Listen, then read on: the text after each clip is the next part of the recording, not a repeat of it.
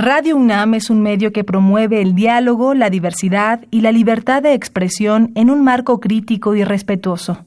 Los comentarios expresados a lo largo de su programación reflejan la opinión de quien los emite, mas no de la radiodifusora. Esto es Tiempo de Análisis. Esto es Tiempo de Análisis. Una coproducción de Radio UNAM y la Facultad de Ciencias Políticas y Sociales. Tiempo de Análisis. Política debate, cultura, sociedad, economía, periodismo, movimientos sociales. Opina, debate, discute, analiza. Tiempo de análisis. Un espacio donde con tu voz construyes el debate.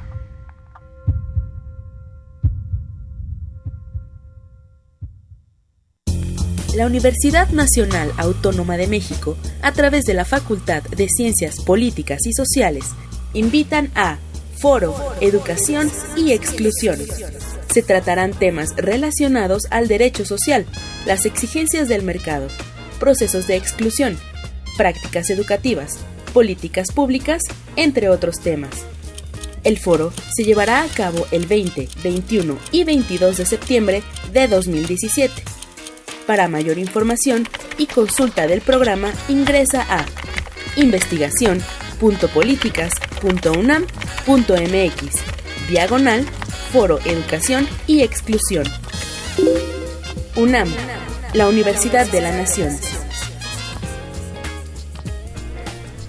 Buenas noches, les saluda Elías Lozada, esto es Tiempo de Análisis, programa radiofónico de la Facultad de Ciencias Políticas y Sociales. Estamos transmitiendo en vivo a través del 860 de amplitud modulada y para toda la República y para todo el mundo a través vía internet por www.unam.radionam.unam.mx. Nuestros teléfonos en cabina son el 55 36 89 89 y Lada sin costo 01800 505 2688. También nos pueden seguir en nuestras redes sociales, en Twitter como arroba tiempo de análisis y en Facebook, en la página de Facebook de la Facultad de, de la Facultad de Ciencias Políticas y Sociales. Esta noche, en tiempo de análisis, nuestro tema es el foro Educación, Educación y Exclusión que eh, vamos a tener en los próximos días en, en, la, en la Facultad de Ciencias Políticas y Sociales y nos acompaña la coordinadora de este foro, la doctora Raquel Sosa.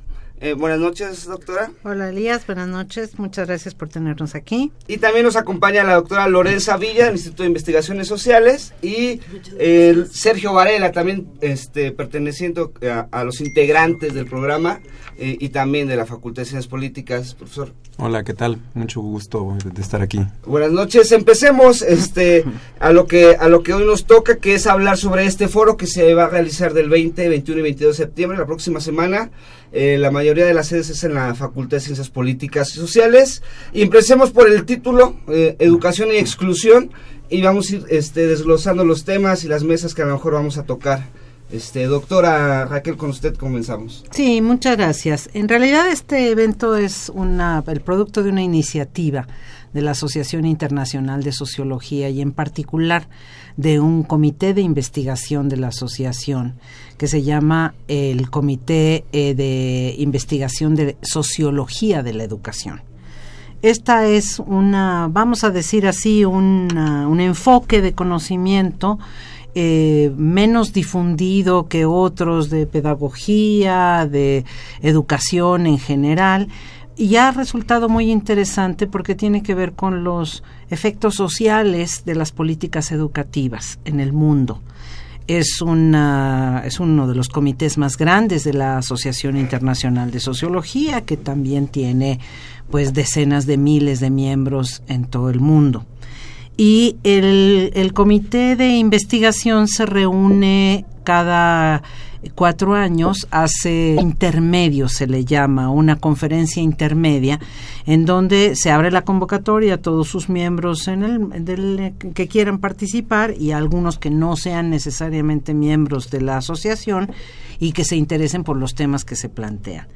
En particular, el tema de la exclusión eh, ha sido muy trabajado por la Asociación eh, Internacional de Sociología, el Congreso pasado en, el que yo estuve como vicepresidenta de programa, el enfoque fundamental fue enfrentar la, la desigualdad. Y descubrimos que la Asociación Internacional de Sociología es una institución muy rica en análisis de la desigualdad desde todas las perspectivas y puntos de vista, desde el punto de vista de los procesos, desde el punto de vista de las distintas concepciones de justicia, desde el punto de vista, digamos, de los eh, de las articulaciones entre distintas desigualdades. Y un extremo de la desigualdad es la exclusión.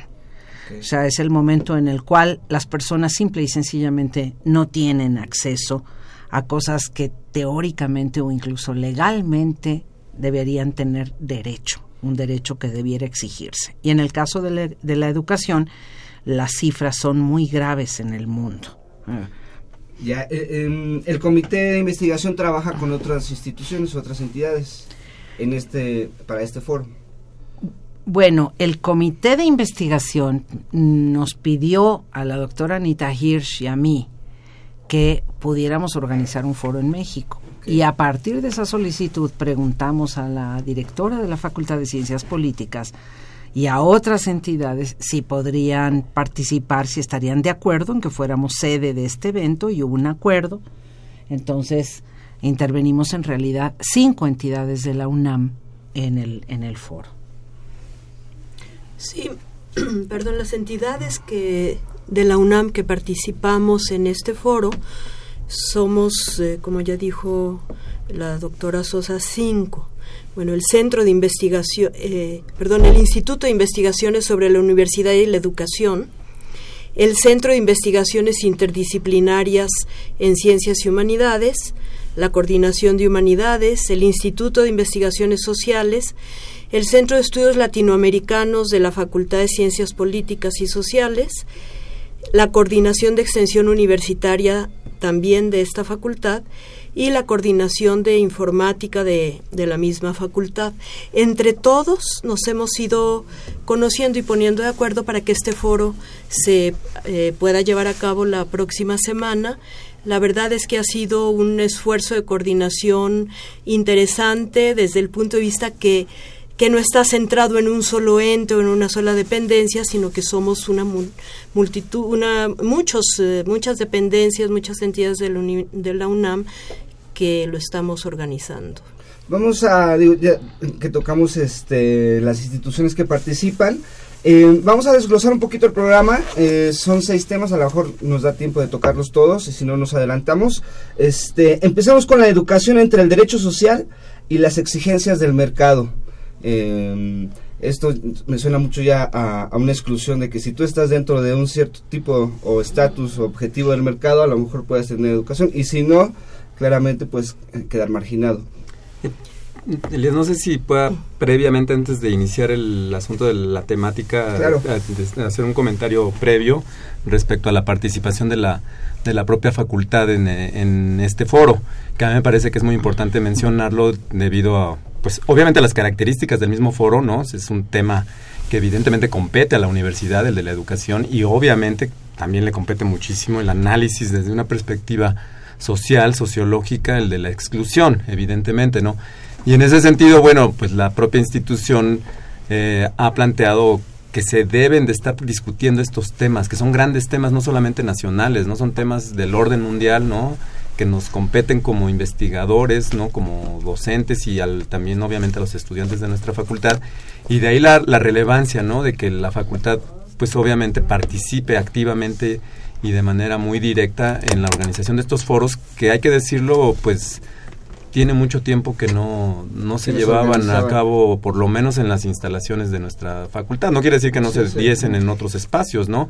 pero la intención también muy clara del comité organizador es que los estudiantes y la comunidad propiamente de la facultad participe activamente en este foro, ¿no? Es decir, es un foro que pues si precisamente lo que va a plantear es la no exclusión, pues obviamente lo que queremos es que los alumnos también, los estudiantes de la facultad y de otras facultades que están siendo también convocadas y de otros centros participen directamente en las mesas de discusión, que no, que, que se integren porque pues obviamente si bien se acota al tema de la educación, bueno, los derechos sociales son mucho más amplios que el de la propia educación y queremos que esto pues forme parte de la cotidianeidad que se da en la propia universidad, ¿no? Que es, pues digo, creo que uno de los objetivos fundamentales de nuestra institución, ¿no? Sí, enhorabuena, porque digo, yo también egresado de la facultad, este, en mis tiempos, este tipo de foros, este, y más sobre temas sociológicos, eh, no eran los que abundaban, y poco a poco, digo, también estando aquí en Extensión Universitaria, se ha, se ha ido trabajando en esto. Pero bueno,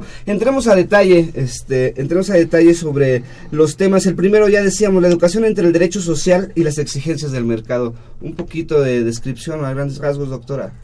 Bueno, aquí hay un, hay un debate internacional muy grande sobre si lo que se debe garantizar es la, el acceso a la educación tener la oportunidad de acceder a la educación o la educación debe verse de manera integral como un derecho social fundamental y un derecho humano fundamental. No puede ser solo una oportunidad de acceso, sino debe ser una responsabilidad y particularmente una responsabilidad pública. Hay muchas presiones en ese sentido porque justamente hay quien piensa que hay algunos seres humanos que por sus condiciones económicas o religiosas o culturales eh, no son susceptibles de recibir educación o los resultados educativos pueden estar alejados de los llamados parámetros internacionales. Entonces, hay un debate fuerte, importante, y hay de hecho modificaciones constitucionales en muchos países del mundo a propósito de ese debate. Podemos a lo mejor imaginar una exclusión Em, digo, porque a mí me tocó un poco el caso cercano. De, en Chile eh, eh, han invertido mucho en educación, pero un chileno de 17 años que quiere entrar a la universidad tiene casi este, que hipotecar sus próximos 10 años este, de vida profesional terminando la universidad porque eh, sí hay educación, pero la educación es cara y por lo mismo hace que sea un embudo a la edad de entrar a la universidad después de preparatoria y digo, eso pasa muy claro en Chile y que a lo mejor aquí en México todavía decimos, bueno, tenemos la UNAM, tenemos eh, el IPN, otras, la UAM, todas las universidades estatales, pero no sé si también este, en algún momento haya un ejemplo de que, o cierto tipo de carreras, o cierto tipo de áreas, que a lo mejor ahí ya empieza una exclusión, no sé. Sí, yo creo que en México, como tú bien dices, todavía no no tenemos el mismo esquema que en Chile y que en otros países de, América Latina o Estados Unidos, o, eh, particularmente en donde la educación eh, es privada, eh, tiene un costo económico mucho, muy fuerte. Bueno, en México la educación pública es pública todavía en un 70%. El 70% de los estudiantes o el 65% de los estudiantes asiste a una universidad pública. sin embargo, aún dentro de la universidad pública hay exclusión. ¿Por qué? Nosotros conocemos todos aquí en México y muy particularmente en, el, en la zona metropolitana el problema de los, de los rechazados. Es decir, el Estado no se ha ocupado de abrir los lugares eh, suficientes para atender a todos aquellos estudiantes que están en edad de estudiar la educación superior. Y este problema se va a hacer más fuerte conforme pase el tiempo si pensamos que ahora el bachillerato es obligatorio, bueno, llegará a ser obligatorio totalmente hacia el 2022, pero pues cada vez más hay jóvenes que que tienen el bachillerato y por lo tanto tienen la aspiración, la expectativa de estudiar, eh, de hacer los estudios universitarios. Esta es una aspiración que cruza todas las clases sociales. Todo el mundo quiere estudiar eh, una licenciatura, que eh, la universidad y es una, sin embargo, es una aspiración que no siempre se ve eh, coronada o que no siempre se puede realizar.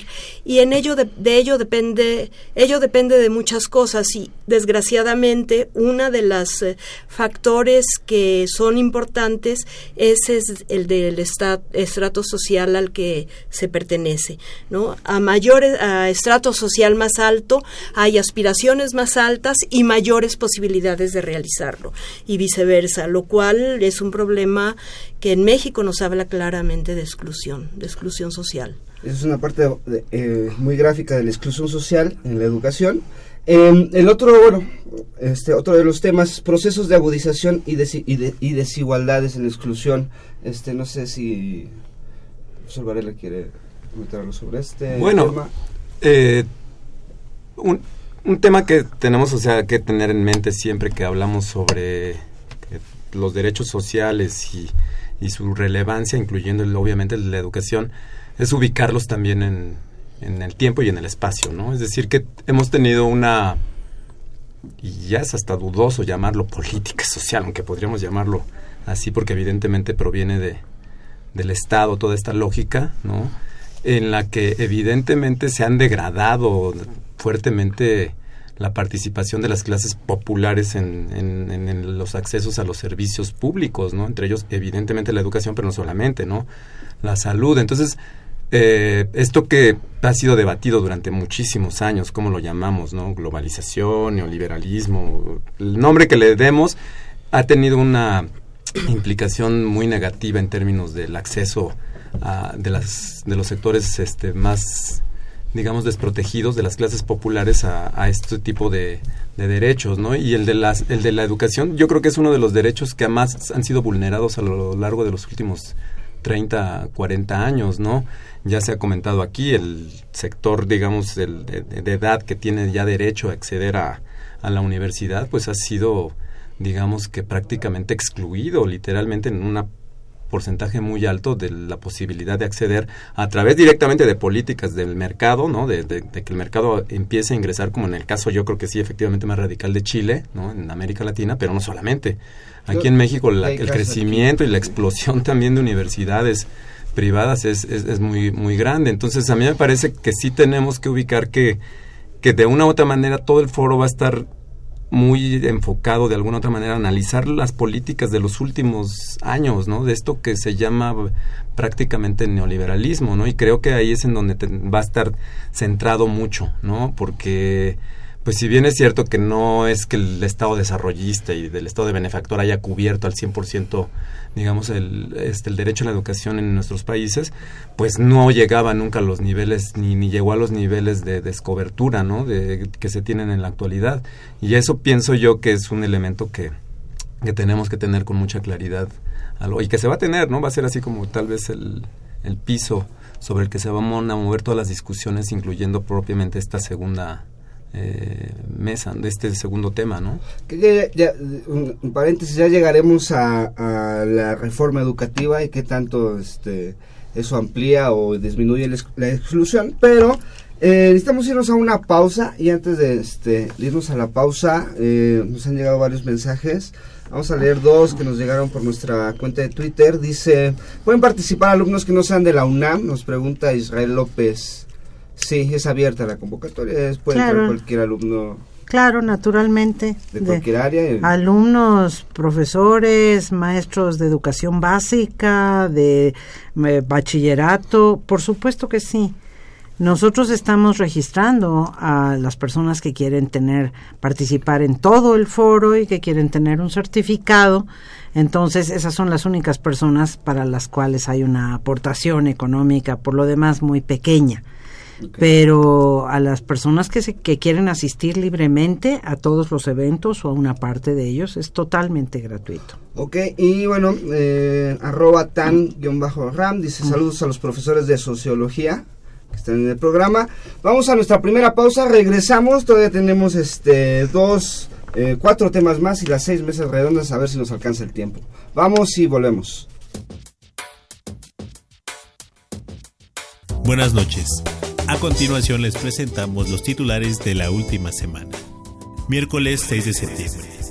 El huracán Irma azotó Barbuda dejando destruido el 90% de la isla, según declaró el ministro de Relaciones Exteriores de Antigua y Barbuda. Al menos dos personas murieron y otras dos resultaron gravemente heridas en San Bartolomé y San Martín por el paso del huracán de categoría 5.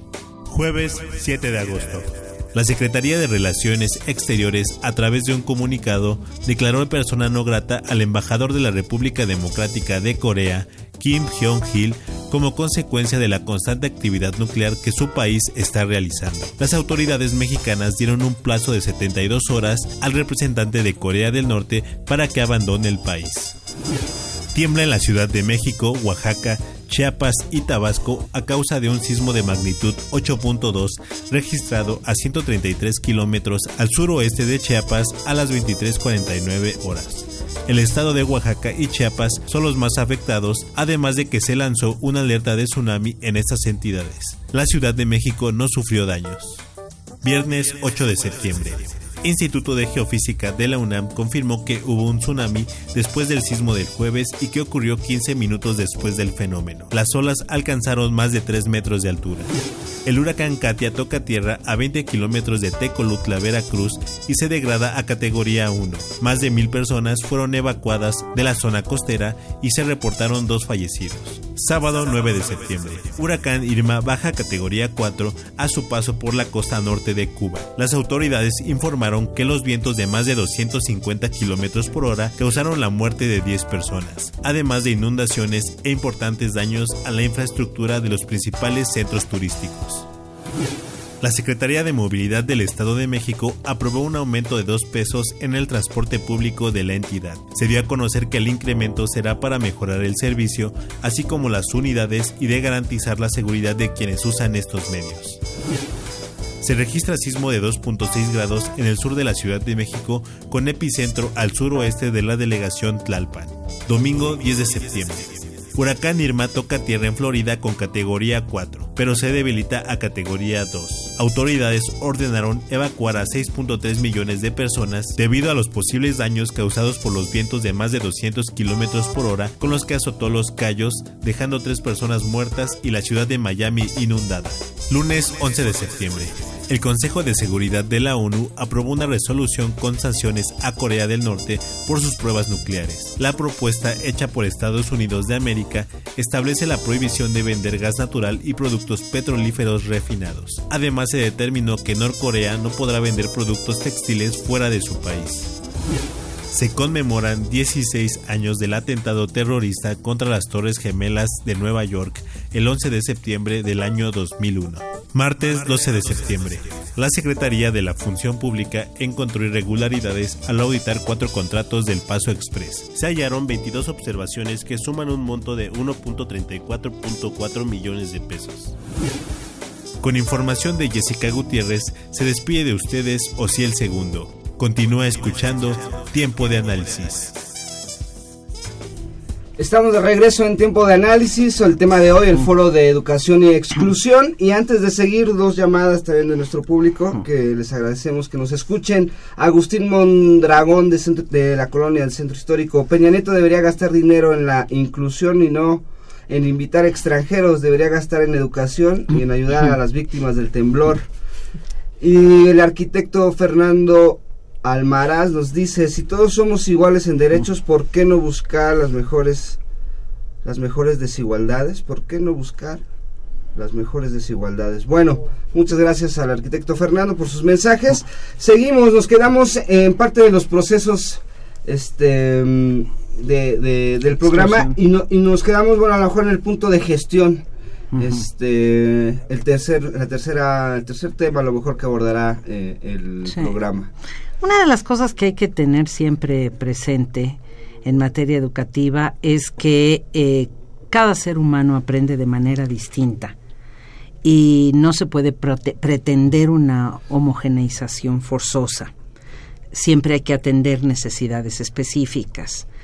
Y eso cuando, cuando no ocurre, cuando la prisa es por demostrar unas estadísticas ante organismos internacionales y la prisa es mostrar una gran eficiencia y competitividad eh, en, ese terreno como si estuviéramos produciendo coches o mesas, eh, se pierde la riqueza de la educación. Y estos temas de gestión educativa y de procesos de exclusión tienen que ver con aún aquellas personas que están en, el, en la educación, que forman parte de la escuela, que han, han podido integrar a la escuela, van siendo excluidas. La prueba de eso es que de cada 100 niños, eh, niñas que entran a la educación primaria, por decir algo, estamos terminando 20 en la educación universitaria y los demás se van perdiendo en el camino. ese es un dato alarmante. Se pierden las personas que tienen alguna discapacidad Se pierden las personas que vienen de pueblos originarios.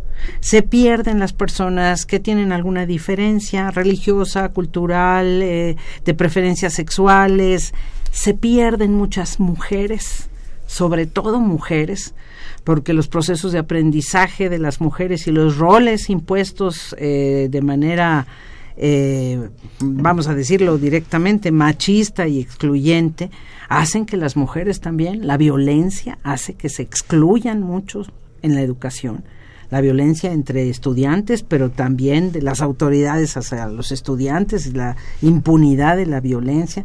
Todos esos son procesos que hacen que la palabra acceso a la educación sea apenas una entrada de la que a lo mejor vamos a salir corriendo o van a salir corriendo cientos de miles. Ese es el problema más importante, que no hay una sensibilidad hacia todas estas necesidades específicas y cómo la educación va dejando un lastre de exclusión, va dejando un lastre de desigualdad cada vez más grande entre aquellos que sí logran completar, como decía Lorenza, sus sueños y la mayor parte que se queda en lugares del camino desinteresada, frustrada, sintiéndose humillada, sintiéndose violentada o simplemente sintiéndose totalmente ajena a lo que se está haciendo en los procesos educativos. Pero, y, sabes un tema que me acuerdo alguna vez que tú en algún foro trataste que me pareció también muy relevante, que tiene que ver con esto de la gestión y de la exclusión, no necesariamente de la población, sino de los contenidos, ¿no? También y de la manera en que se excluyen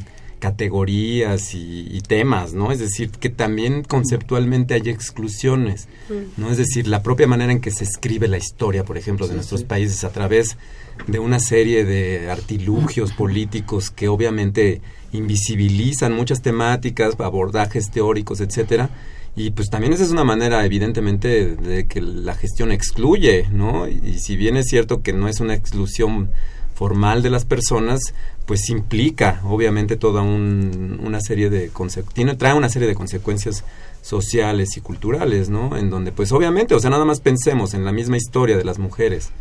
Pues está completamente excluida en una buena medida, aunque se está retomando muchas cosas, pero en los libros de texto gratuitos, pues esos son temas que, que evidentemente no, entonces tienen que ver con la gestión, ¿no? De la manera en que la están pensando, la educación, este, la gente que pues finalmente toma decisiones en los diferentes ámbitos de gobierno de nuestros países, ¿no?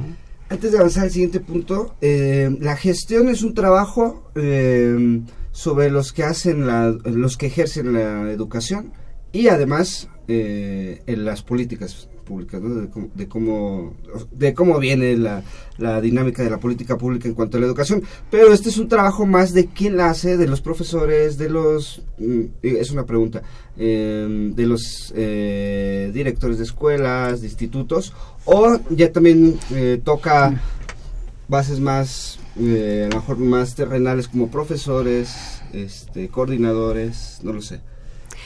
Yo creo que tu pregunta es muy interesante porque toca un punto que, que, hemos medio tocado lateralmente, pero que no hemos desarrollado, que es eh, justamente a partir de los procesos de globalización que traen mercantilización, que traen la, el, aumento de la matrícula eh, universitaria eh, que ha, crecido enormemente. junto con este crecimiento, también se ha dado otro proceso que es el de la diversificación. Es decir, nosotros ahora tenemos muchos tipos de instituciones de educación superior que, que están jerarquizadas y que no ofrecen las mismas oportunidades ni el mismo tipo de conocimientos a los jóvenes que acceden a ellas. Entonces, hay una serie de condiciones o de sí, de condicionamientos que te permiten o no te permiten o que te facilitan o no te facilitan entrar a una u otra institución. Que además del, como ya decíamos, del, del estrato social, pues también está el impulso de los padres a, a, sus hijos para que estudien, que es muy importante, pero también está lo el aprovechamiento escolar de los propios estudiantes, eh, el tipo de involucramiento o de compromiso que tienen con sus estudios. Pero eh, esto es se da de manera diferente en los estudiantes de los distintos tipos de instituciones. Hay instituciones que son poco exigentes y hay instituciones que son muy exigentes. ¿no? Y las, las instituciones poco exigentes van al mismo tiempo a dar una serie de conocimientos que también son poco exigentes y en esa medida van lo que van a enseñar a sus estudiantes no necesariamente va a ser suficiente para que ellos puedan, digamos, convertir todo este capital escolar, universitario que están recibiendo en nuevos capitales, como sería el capital económico o laboral.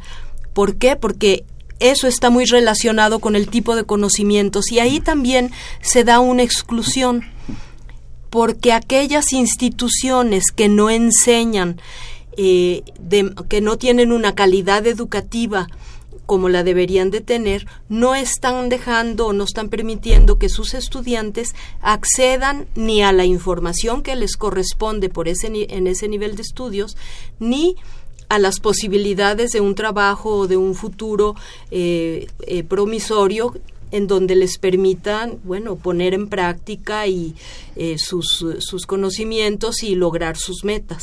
Que, en esta estandarización a lo mejor llegamos a las universidades que no reprueban alumnos. ¿no? Podría ser. Podemos dar hasta nombres. Bueno, pero es, es muy interesante que el punto de vista sociológico es un punto de vista muy especial para entender estos procesos de manera más compleja. En un país como el nuestro, que tiene más de 30 años sin crecimiento económico, pensar que los estudiantes o proclamar que los estudiantes se van a incorporar al mercado de trabajo es una fantasía. El mercado de trabajo existe en muy pequeña medida, casi nula. O sea, los estudiantes se incorporan a lo que se le conoce como economía informal, todo lo que eso significa, que no es nada informal, es muy formal, pero digamos fuera de los circuitos oficiales. Se incorporan muchos jóvenes a las actividades delictivas y muchos otros intentan migrar a toda costa y a toda velocidad, porque no hay tampoco fuentes de trabajo suficientes para ellos. Y desde luego hay todos estos otros procesos de exclusión, el, el, los que no entran a la competencia, los que no son los más talentosos, los que tienen alguna dificultad, que son sistemáticamente estigmatizados y excluidos hay una prisa por construir planes de estudio eh, que se puedan aplicar en cualquier país del mundo y se puedan comunicar y los estudiantes puedan ir de un lado para el otro y no hay ni los recursos para eso, ni las condiciones, ni las capacidades. Yo a lo largo de mi vida académica y, y dedicada a la educación no he conocido hasta el día de hoy ninguna telesecundaria que tenga una televisión que funcione. Si eso existe, me gustaría mucho saberla para ir a conocerla.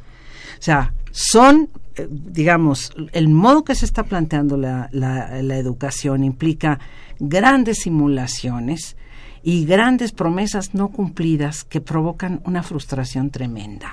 Sí, y la verdad es que el tema es buenísimo porque nos venden, digo, la publicidad oficial de que vamos y vamos y vamos para adelante y se hacen esfuerzos grandísimos, o bueno, no sé si esfuerzos, pero se invierten cantidades enormes de dinero en querer convencer de que vamos bien en este tema de la educación y decir, híjole, sabes que tenemos unos sindicatos que hay que hay que este, echarnos a un lado, ver cómo negociamos, porque esto va, porque va, y así nos lo hicieron creer, y hasta ahorita a lo mejor este pues estamos diciendo, no, nos venden que estamos en el primer mundo, como hace 20, 30 años, dijeron, ah, ya entramos al Tratado de Libre Comercio, ya llegamos, y nos damos cuenta que no es así, y, y en la educación, uno que lo vive, uno como alumno, y después uno que sale, pues es lo mismo, ¿no?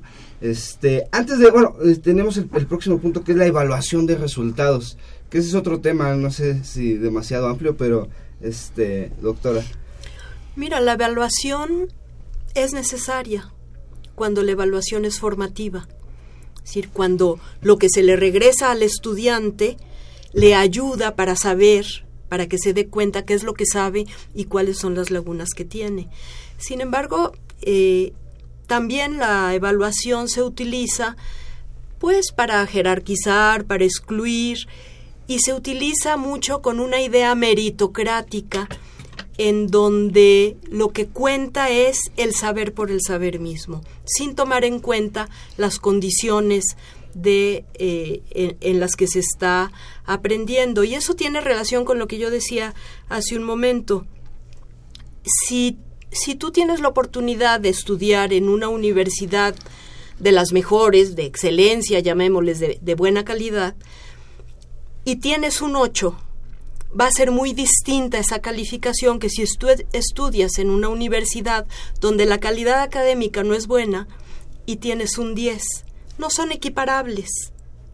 Entonces, es muy importante trabajar sobre sistemas de evaluación que estén ubicados en el medio en donde se está haciendo y que responda a los objetivos que se propone esa evaluación yo me estoy refiriendo a la evaluación del aprendizaje con los estudiantes en este momento. También hay evaluación institucional que también es muy importante. También necesitamos saber cómo de qué manera responden y, y, en qué medida responden las instituciones o los sistemas educativos a los objetivos que se proponen. Es muy importante hacerlo, pero hacerlo para hacer una jerarquía de instituciones y decir simplemente a ah, estas sacó más puntos y estas sacó menos, lo único que va a provocar son efectos perversos, en donde aquellos que tienen más ventajas y más posibilidades de acceder a las mejores universidades sean los que accedan y los demás se vayan a las universidades que no ofrecen ni la calidad de la educación requerida ni las oportunidades este, ni, ni mejores oportunidades para los estudiantes. Entonces el tema de la evaluación es un tema muy complejo, es un tema que se ha discutido muchísimo y en el que ha sido muy difícil llegar a acuerdos. Sin embargo, a mí sí me gustaría dejar claro, por un lado, la evaluación es absolutamente necesaria. No, no podemos vivir y no podemos tener un sistema educativo en donde no se evalúe el conocimiento, donde no se evalúe este, a las instituciones, siempre y cuando esta evaluación sirve, sirva para la mejora continua si no sirve para mejorar, la evaluación eh, produce efectos perversos. Bueno, vamos a nuestra segunda cápsula, se nos está yendo de volada. Este, tenemos en otra, otro de los temas, tenemos también, eh, eh, a lo mejor mencionar las seis mesas redondas que tenemos, pero me, me, llama la atención este que es excluidos de la educación los sujetos no considerados por las instituciones educativas en sus propias voces, que quiero suponer que va a haber gente que va a decir, yo viví así o a mí me tocó. Exactamente. Y que eso es algo muy interesante, lo vamos a tener en el foro. Le recordamos al público que puede meterse a la página de nuestra facultad, www.políticas.unam.mx. Y ahí tenemos ya el banner para, para el programa del foro, que es que empieza el día 20 de septiembre. Vamos a una pausa y regresamos.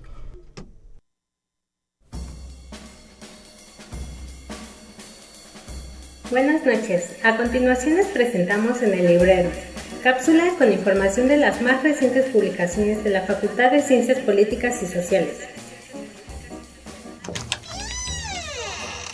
El libro titulado Nicolás Maquiavelo, Principios Políticos de Héctor Samitis debate puntos importantes de las principales obras del autor italiano, que tuvieron la suficiente injerencia e impacto dentro de la historia de la política, siendo un parteaguas en el realismo político. El autor toma el contexto histórico de Italia, en el cual estuvo inmerso Maquiavelo, para entender su pensamiento y actuar humanístico, que daba como resultado la investigación histórica y análisis político que le permitieron descubrir causas y dar soluciones a los grandes problemas de su época. En el libro se pone en tela de juicio el método histórico que Maquiavelo empleó en sus estudios, análisis y obras, método que se derivó del legado de historiadores como Florentino el Magnífico, Olivio, Norberto Bobbio y Tito Livio. También se analiza la naturaleza del hombre como elemento precursor de las obras políticas de Maquiavelo, a las cuales las dotaba no solo de estructura histórica, sino también de estructura psicológica y antropológica. Nicolás Maquiavelo, Principios Políticos, es un libro que publica la Facultad de Ciencias Políticas y Sociales en conjunto con la Universidad Nacional Autónoma de México y se puede adquirir en la librería de nuestra facultad, ubicada en el edificio C, planta baja. Se despide de ustedes, Jessica Gutiérrez. Continúa escuchando Tiempo de Análisis. Bueno, estamos de regreso en tiempo de análisis con el tema del Foro de Educación y Exclusión, que pronto se va a llevar a cabo en las instalaciones de la Facultad de Ciencias Políticas y Sociales. Antes de, este, otra vez de meternos en, en materia, nos escriben en Twitter R Fuentes, hay más educación este, en la Ciudad de México, por eso hay más derechos sociales. Este, lo que opina nuestro seguidor. Y dice, la reforma educativa excluye, no debería existir, es una pregunta. Este, digo, ya lo analizaremos eh, en los poquitos minutos que nos queda, la reforma educativa, pero antes sobre estas personas que vivieron, este, ahora sí que en carne propia la exclusión y que van a estar en el foro, este, ¿qué vamos a poder encontrar ahí, doctora?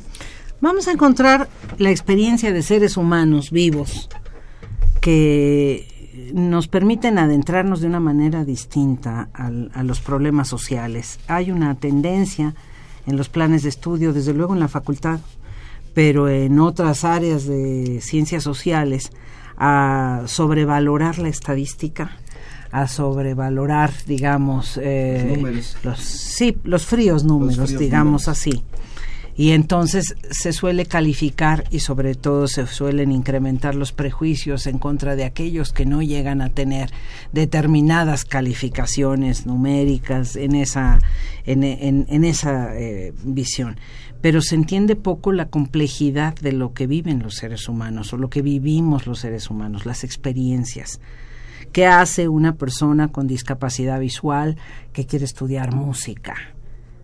¿Qué hace un niño sordo que quiere pasar de la primaria a la secundaria y nadie sabe que es sordo porque creen que es tonto o que además de sordo es mudo, nadie lo sabe con certeza. ¿Qué hace un niño indígena al cual lo califican como tonto porque habla otra lengua o porque su familia no ha estado en la escuela ni ha llegado a la universidad. Hay, hay, hay quien dice... Con tenis a la escuela. No, no, hay quien dice directamente, esos nunca van a pasar a ninguna parte, porque los papás los van a jalar y su comunidad los van a jalar este, para que mantengan su situación de rezago.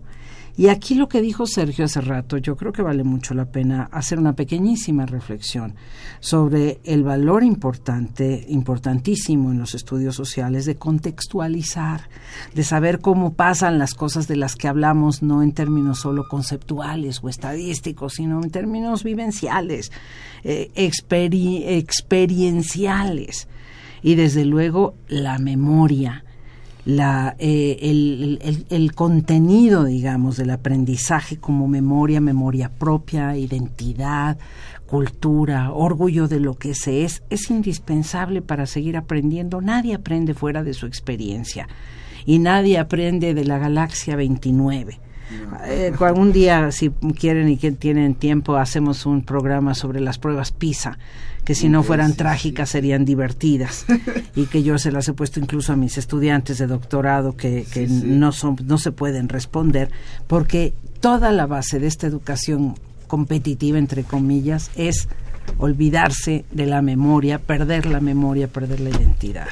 Y que bueno, e, eso a lo mejor parte de los rasgos de la sociología y que a mí me ha tocado mucho eh, con amigos sociólogos o con profesores, de que es humanizar los datos, ¿no? Eh, bueno, a lo mejor eh, eh, cualquier estadística te va a arrojar algo para que para un ingeniero le va a servir demasiado, pero para la experiencia personal, para, para el sujeto que está viviendo y tanto el uno como el otro, tanto el que el que realiza la acción y el que lo ve, pues es muy diferente la forma de, de, de medir o de incluso de dar una opinión, ¿no? Porque dices, es muy claro, si, si un este alumno eh, de, bajos recursos o, que viene a lo mejor ni siquiera es de la ciudad y que viene de afuera, ni siquiera de bajos recursos, y es una exclusión para el, para el que está aquí que tiene otro tono de voz, no sé.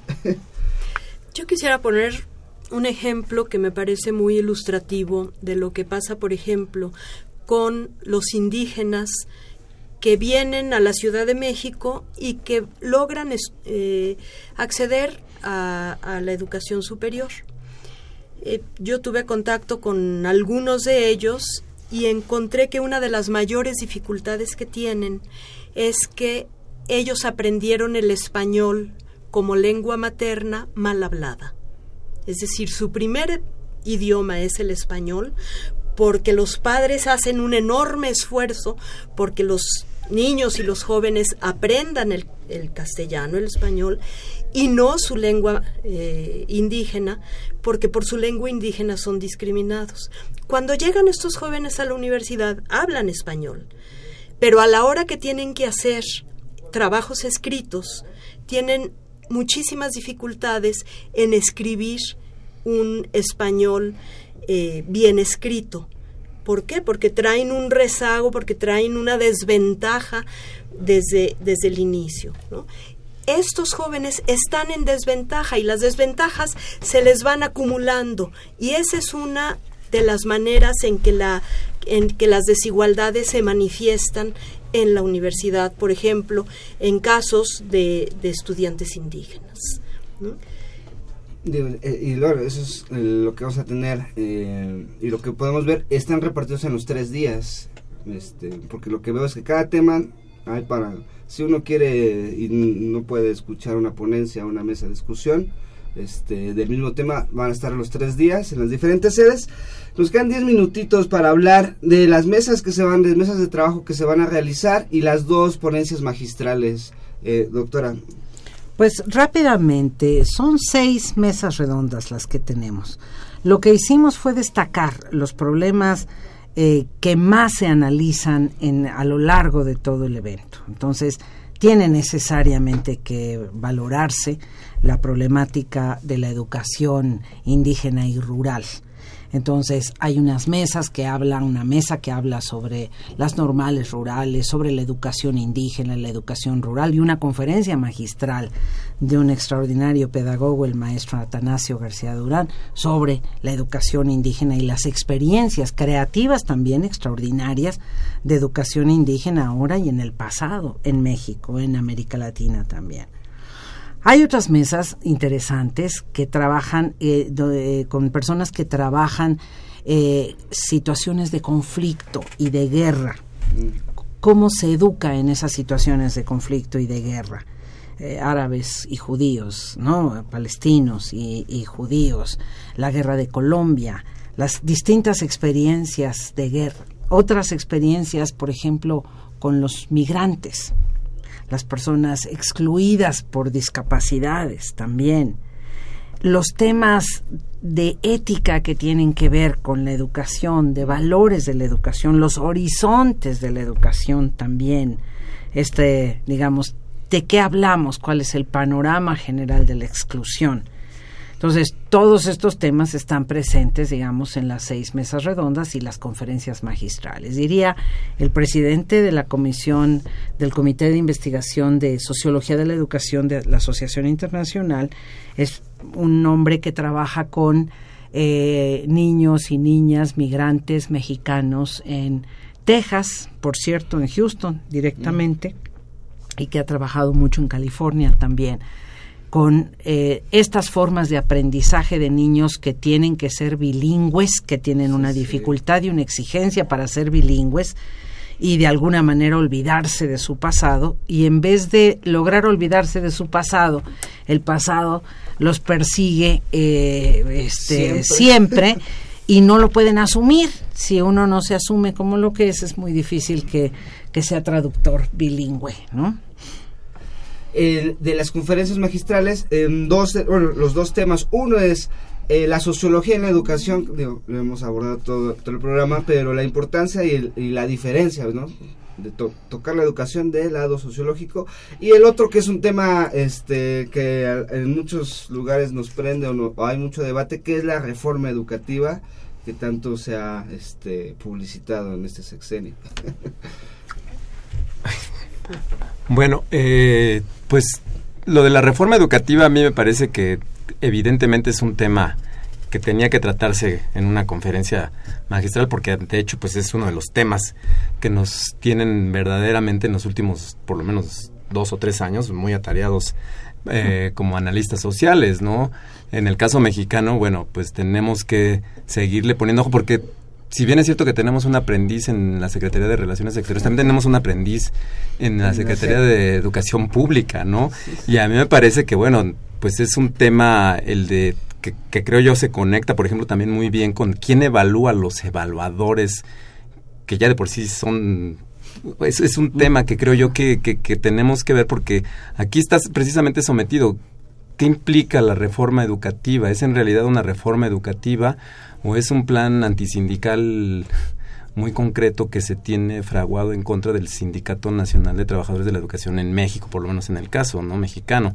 Y en ese sentido me parece que, bueno, pues sí, como sociedad y desde la perspectiva sociológica tenemos que analizar este tema desde una perspectiva crítica, ¿no? Es decir, es un tema que, que compete a la cotidianeidad de las personas, ¿no? Es decir, no hay nadie que no haya sido estudiante o que tenga alguien que esté en un nivel determinado estudiando y bueno, un tema como el de esto que se cacarea oficialmente como una gran reforma educativa, pues hay que efectivamente analizarlo de manera muy clara y contundente y desmontarlo de tal manera que se tiene que decir en algún sentido otro realmente lo que es, porque me parece a mí, por lo menos en el caso mexicano, es todo menos una, una reforma educativa, ¿no? Se está planteando realmente el, el desmantelamiento de un, de un sindicato, básicamente, ¿no? Y para tratar precisamente de que el mercado, ¿no? El capital ingrese de manera cada vez más este, lubricada al ámbito educativo. Entonces a mí me parece que pues este tema pues era obviamente un tema súper relevante, ¿no? Y que no es solamente en México, ¿no? Las llamadas reformas educativas se están dando en diferentes frentes ¿no? en el ámbito internacional y que bueno pues esta conferencia busca obviamente entre otras cosas plantear eh, este tipo de la exclusión desde la reforma educativa seguramente. Sí naturalmente. Y es que la educación es un asunto muy delicado de la vida de los seres humanos. No solo porque sea un derecho, no solo porque sea algo muy importante a lo que todos podemos eh, acceder, sino porque son procesos largos, lentos, complicados, difíciles, con muchos eh, vericuetos. Y la verdad es que toda esta prisa por empobrecer la educación y convertirla en una línea recta en donde son solo dos temas los temas que deben ser importantes. Eh, aprender a contar para hacer secuencias de trabajo y aprender a leer para entender instrucciones, que son la síntesis de las famosas competencias básicas, ha sido un verdadero drama empobrecedor de la educación. y desde luego, pues a partir de esa, de, esa perspectiva, lo que destaca son los procedimientos de control que llegan a una obsesión y a una minuciosidad que han dado como resultado en el país y en el mundo, porque se han aplicado en distintos países del mundo, han dado como resultado una, yo le llamo histerización de la educación y de los sujetos de la educación que en vez de estar realmente trabajando de manera creativa y disfrutando este proceso de intercambio de experiencias y de conocimientos, se nos ha eh, eh, metido en el cartabón de que tenemos que llenar formatos, formularios, los maestros son acusados de ser malos maestros y de ser culpables de que los promedios no avancen y entonces hay que correrlos dicen los este, señores, estas autoridades. Entonces, se crea un ambiente completamente negativo y completamente nocivo para que se desarrolle una verdadera experiencia educativa. Entonces, pues de esa manera no se va a avanzar en la educación. Es, es un lugar sin salida, más que tratar de contener, controlar, subordinar, imponer. Y eso nunca resulta en una sociedad. No, no, y más en un tema tan amplio o sea, no lo podemos reducir a, algo tan tan este estandarizado. Este, estamos ya a punto de, concluir. Este, eh, cada quien eh, su, su, participación final, un colofón de, de, de, esta plática y la invitación al público, a los alumnos, profesores, a gente, este, personas en general que quieran asistir este, la próxima semana, pues este, ahí está abierta la invitación. Eh, doctora Lorenza. Bueno, eh, a mí sí me gustaría muchísimo que quienes nos estén escuchando y tengan la oportunidad de ir al foro, pues que vayan, porque el tema lo amerita, el tema de la exclusión y de las desigualdades sociales en la educación es un tema muy importante que nos toca a todos y quienes eh, somos sociólogos o quienes somos eh, estamos estudiando en la universidad alguna ciencia social creo que necesitamos conocer el tema y participar para eh, tratar de proponer de hacer propuestas de, de, buscar soluciones. Me parece que es muy importante. Muchas gracias doctora Lorenza. Este Sergio Varela. Si bien es cierto que el tema es un tema de la cotidianeidad, ¿no? Un tema que nos compete en nuestra vida diaria, hay que de pronto darle un poco también la vuelta a la tuerca sociológica, ¿no? Y darle una reflexión a un tema como este desde esta perspectiva, ¿no? Desde, las ciencias sociales me parece que es relevante y mucho más relevante si se da propiamente pues en una institución educativa, ¿no? Pública como es la Universidad Nacional Autónoma de México, en este caso en nuestra facultad. Y efectivamente, pues a todos aquellos que puedan y quieran asistir, pues bienvenidos. Es un foro precisamente abierto, ¿no? al debate, a la discusión y a la reflexión, ¿no? De, un tema que, que, amerita esto, un proceso largo. Efectivamente necesitamos reflexionar esto y pensar que esto no va a cambiar las condiciones educativas en México y en América Latina, en el mundo en general, pues en un plazo corto, ¿no? Evidentemente hay muchas condiciones adversas que se tienen obviamente que reflexionar, pero eso no implica que no avancemos, por lo menos en este momento, en, un, en una reflexión amplia sobre el tema educativo y, sus implicaciones de exclusión en, nuestros países, ¿no? Muchas gracias, profesor Sergio. Eh, doctora, nos vamos. Rápidamente, un agradecimiento muy grande a la doctora Angélica Cuellar por su voluntad de, dar todos los recursos y todas las posibilidades al evento, a todo el extraordinario equipo académico y administrativo que ha estado detrás del evento. En particular, no puedo dejar de señalar a Luciano Mendoza, a Alberto Ascaná, a Emanuel Reséndiz, a Claudia Loredo, a Patti Martínez, a José Luis Huerta, a Hugo Olivares, a Ilán, nuestros compañeros de la facultad, a veces quienes trabajamos en la facultad incluso muchos años, no nos damos cuenta de esta inmensa creatividad, eh, voluntad de trabajo, responsabilidades, etcétera. Han sido diez meses de preparación deliciosos en donde hemos tenido estos debates y otros muchos más. Y la incorporación de los estudiantes como anfitriones de la facultad son las cosas que nos llenan de esperanza. Sí se puede hacer cambios cambios para bien en para la educación. eso estamos aquí. muchas gracias, doctora Raquel, muchas gracias este, por acompañarnos y a usted por escucharnos en su casa, en su coche, en el celular. Esto es tiempo de análisis. Nos escuchamos en ocho días, ocho de la noche, en 8.60 de AM. Muchas gracias, buenas noches. La Universidad Nacional Autónoma de México, a través de la Facultad de Ciencias Políticas y Sociales, invitan a foro, educación y exclusión. Se tratarán temas relacionados al derecho social, las exigencias del mercado, procesos de exclusión, prácticas educativas, políticas públicas, entre otros temas. El foro se llevará a cabo el 20, 21 y 22 de septiembre de 2017. Para mayor información y consulta del programa ingresa a investigación www.políticas.unam.mx, diagonal, foro, educación y exclusión. UNAM, la Universidad de la Nación.